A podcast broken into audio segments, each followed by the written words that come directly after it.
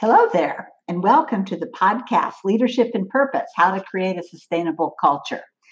Over the next few episodes, we're going to talk about what makes sustainable cultures unique. But first, let me give you a quick history of how I came to be interested in this topic about 11 years ago, I was working with a hydroelectric company in Vancouver that talked about the triple bottom line. And that, believe it or not, was the first time I'd really ever thought about how a business could be committed to something other than just making a profit. I learned a lot from BC Hydro about how they balance their commitment to society with their business model. And I realized that they had a quite unique culture. And it made me think that maybe other companies could do the same thing, and maybe there was a pattern that I would find if I looked at the cultures of those companies that did try to balance having an impact on society with making a profit. So that's how this work came to be. Uh, most of you know that I've just written a book on the topic that covers all the research and experiences that we've had over the last 11 years on this journey to look at sustainable cultures. Um, and I, the book will be out in about two weeks. What I'd like to do with this podcast is go into a little bit more detail about some of the topics that we cover in the book. Also, share with you some of the colorful stories of people we interviewed. We couldn't put all those stories in the book, so some of the, the stories will be additional to what you'll read in the book. We also keep learning. Even after I finished writing the book, I I continued to learn about what it is that companies do that really helps them achieve this kind of social impact while still making a profit. And so I'm, I want to keep sharing those new learnings with you through these podcasts.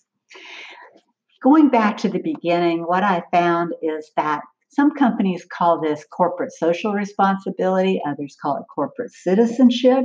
Some people put it under the umbrella of sustainability. Uh, there are those who talk about purpose driven companies, for benefits, corporations, on and on and on. The terminology is out there. Sometimes the same term may mean totally different things to different companies. Other times, companies are doing the same thing but calling it something different. What I'm talking about when I refer to sustainable cultures, I'm talking about those companies that integrate a responsibility to have an impact on society with making a profit. And after looking at companies in various configurations that do this or commit to this, what I found is some striking patterns in their cultures. And they are unique, they are different for more traditional cultures. And that that unique culture that I call a sustainable culture.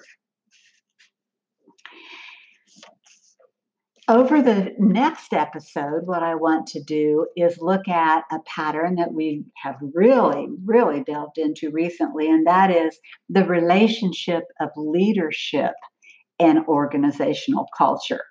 And what we found is that leaders transition in their own thinking at the same time, or even sometimes before they help their companies transform to become more sustainable.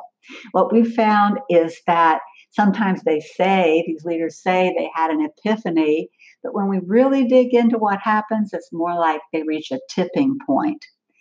And bottom line here is that if an organization is going to transform to become more sustainable, the leader has to transform as well. And that's what I'll cover in the first substantive episode of this podcast. So stay tuned for the podcast in which I talk about epiphany or tipping point. How do leaders transform in order to transform their organizations? Thanks for being with us, and I look forward to our next episode.